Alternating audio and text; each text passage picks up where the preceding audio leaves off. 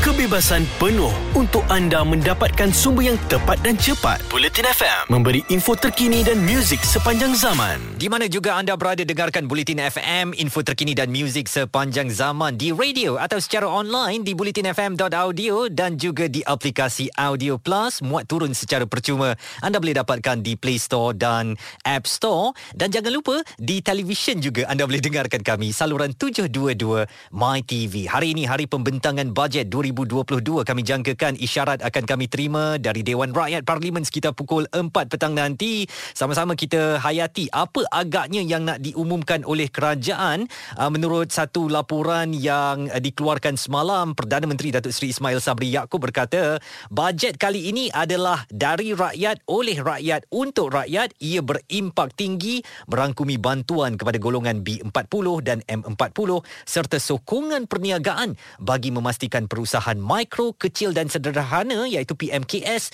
mendapat akses kepada pembiayaan bagi menggerakkan semua perniagaan. Kesimpulannya lah, kalau boleh saya gambarkan ya, ini pastinya satu belanjawan yang nak menggerakkan kembali ekonomi, apatah lagi kita dah pernah tersekat seketika segala aktiviti ekonomi ini ketika menghadapi cabaran pandemik COVID-19 baru-baru ini yang mengakibatkan lockdown ataupun perintah tidak boleh bergerak di banyak kawasan pada satu tempoh yang agak panjang. Pastinya tumpuan kita berikan untuk dapatkan kabar-kabar gembira dan kita memang menantikan bantuan disampaikan terus uh, daripada kerajaan kepada rakyat. Dan bagi memberikan gambaran serta pandangan tentang bajet 2022 ini saya disertai seorang uh, penganalisis ekonomi Dr. Muhammad Taufik Yaakob. Beliau adalah pensyarah kanan di Jabatan Pengajian Pentadbiran dan Politik Fakulti Ekonomi dan Pentadbiran di Universiti Melaya. Bercakap tentang tentang bajet 2022 ini apa sense ataupun yang doktor rasakan mungkin kerajaan akan berikan pertimbangan dan paling akan diketengahkan dalam pembentangan uh, kira-kira sejam daripada sekarang? Doktor saya melihat uh, bajet ini perlulah mengangkat aspirasi rakyat itu sendiri dan bagi saya yang penting bajet ini perlulah uh, menilai kehidupan rakyat, menilai bagaimana uh, kelangsungan kehidupan rakyat dan bagaimana untuk mengangkat semula uh, kemelesetan ekonomi negara ke arah yang lebih baik. Uh, dan uh, saya lihat perlu ada rangkuman daripada keseluruhan bajet yang akan dibentangkan sebentar saja lagi iaitu saya melihat perlunya ada satu nama yang cukup khusus kepada belanjawan kali ini yang saya boleh cadangkan iaitu bajet rakyat mhm. mestilah menyeluruh dan uh, mestilah uh, mencapai apa keinginan rakyat uh, inginkan selama ini setelah kita berhadapan dengan wabak COVID-19. Sudah pasti saya uh, menilai bahawa ada beberapa segmen yang perlu diberikan fokus penting oleh hmm. kerajaan misalnya dalam konteks keselamatan kesihatan itu sendiri hmm. bagaimana rakyat uh, hendak hidup secara normal kembali dengan keadaan yang tidak menggusar dan menakutkan mereka untuk keluar uh, untuk berniaga untuk bekerja seperti biasa maka jaminan perlu diberikan oleh kerajaan menerusi misalnya ada sistem-sistem yang khas bagi menjamin dan pelindungan kepada keselamatan kesihatan rakyat. Itu yang pertama. Dan yang kedua sudah pasti rakyat mahukan bahawa uh, mereka diberi perhatian yang khusus.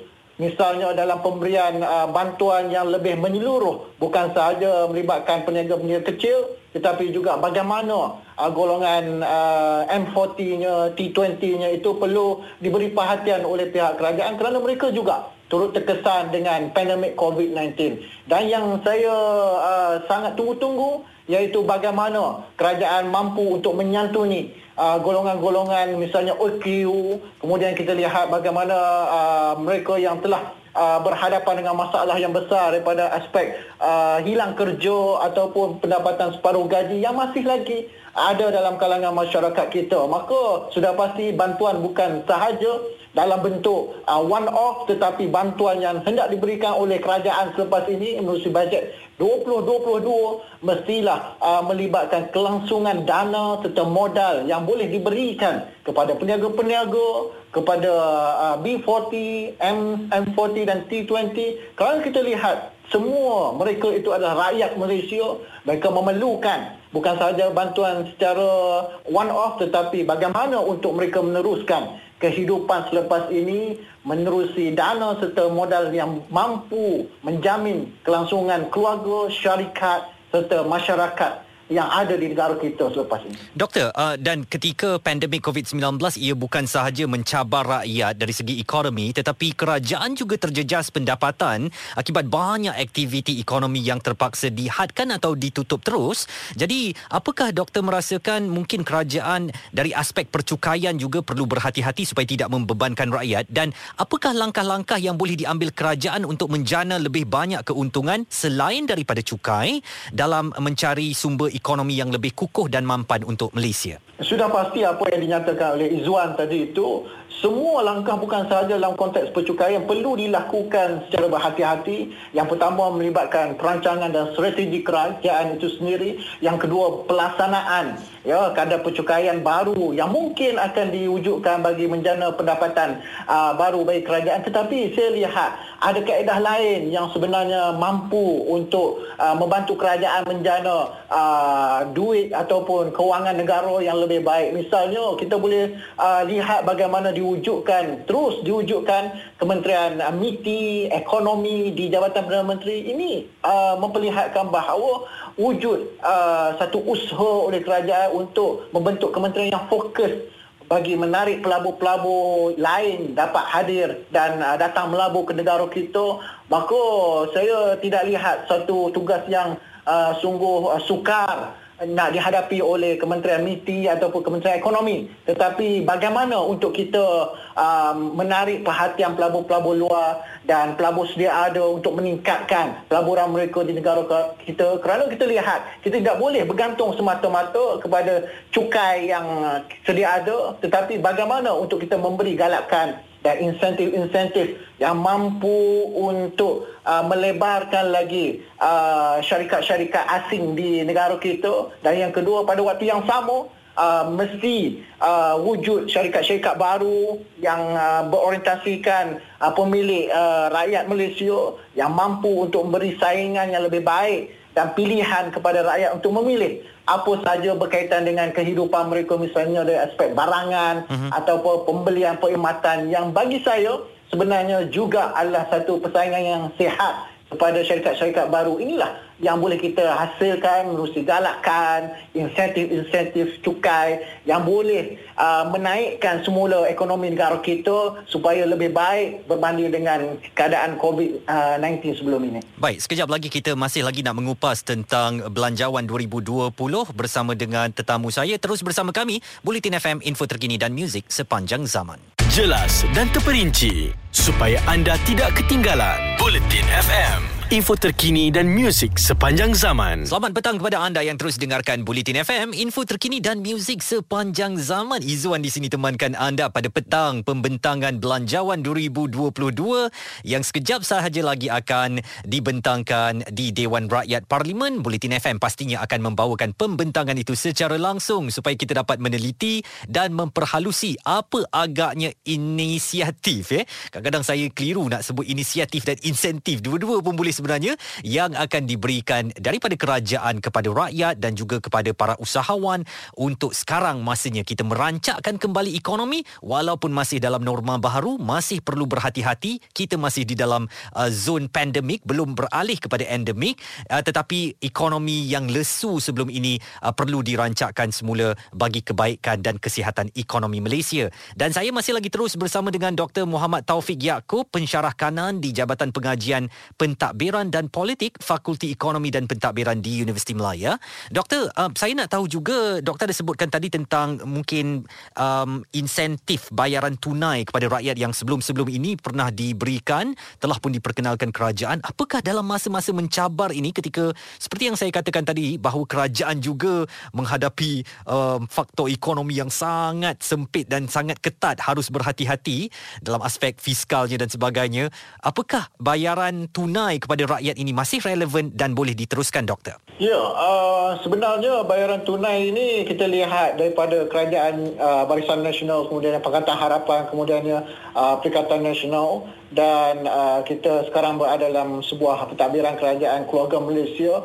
Uh, sebelum ini bayaran tunai itu diberikan setiap kali pembentangan belanjawan yang diumumkan oleh Menteri Kewangan. Dan bagi saya uh, boleh diberikan dalam bajet 2022 namun uh, berapakah angka dan jumlah yang boleh diberikan itu bagi saya perlulah uh, rasional dengan apa yang telah kerajaan berikan sebelum ini. Misalnya uh, pengeluaran KWSP uh, turut dilaksanakan sebelum ini kemudian bantuan-bantuan lain yang telah diberikan oleh kerajaan. Sebenarnya itu bagi saya sudah mencukupi. Tetapi uh, perlu uh, rangsangan bantuan bantuan itu diteruskan kerana kita lihat uh, rakyat itu masih uh, bergantung kepada kerajaan dalam mencari satu kehidupan yang baru hmm. dan peluang-peluang ekonomi dan menjana pendapatan.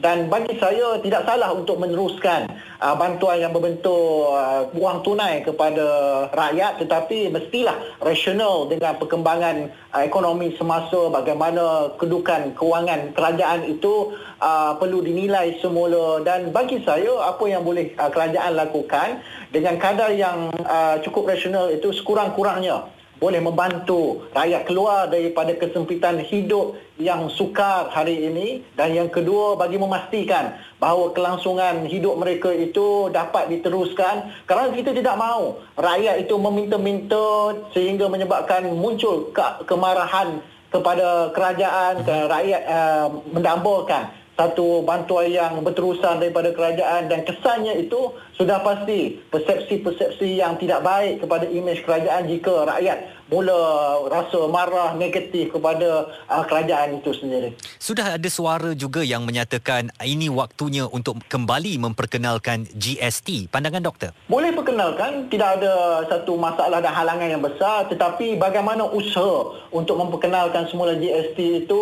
melalui sokongan bukan sahaja daripada uh, rakyat tetapi juga daripada parti-parti politik yang lain berada di uh, parlimen itu sendiri kerana kita tidak mahu lagi uh, ketidak ketidakstabilan politik muncul selepas ini akibat daripada kegagalan uh, kerajaan untuk menangani persepsi ataupun untuk berbincang dengan semua pemegang-pemegang taruh yang ada di negara kita. Kerana kita lihat uh, dengan memperkenalkan semula GST itu uh, langkah yang baik tetapi bagaimanakah dengan kadarnya itu? Tidak perlu terlalu tinggi tetapi sekadar cukup untuk menjana pendapatan uh, semula kepada kerajaan. Dan bagi saya kita perlu berlapang dada berjiwa besar tentang apa saja yang nak dilakukan oleh kerajaan kerana kerajaan telah melakukan uh, sebanyak mungkin usaha-usaha sebelum ini untuk menjaga kebajikan rakyat, untuk memastikan kehidupan mereka itu terbela. Inilah sebenarnya yang kita mahu ada win-win situation di pihak rakyat dan juga di pihak kerajaan.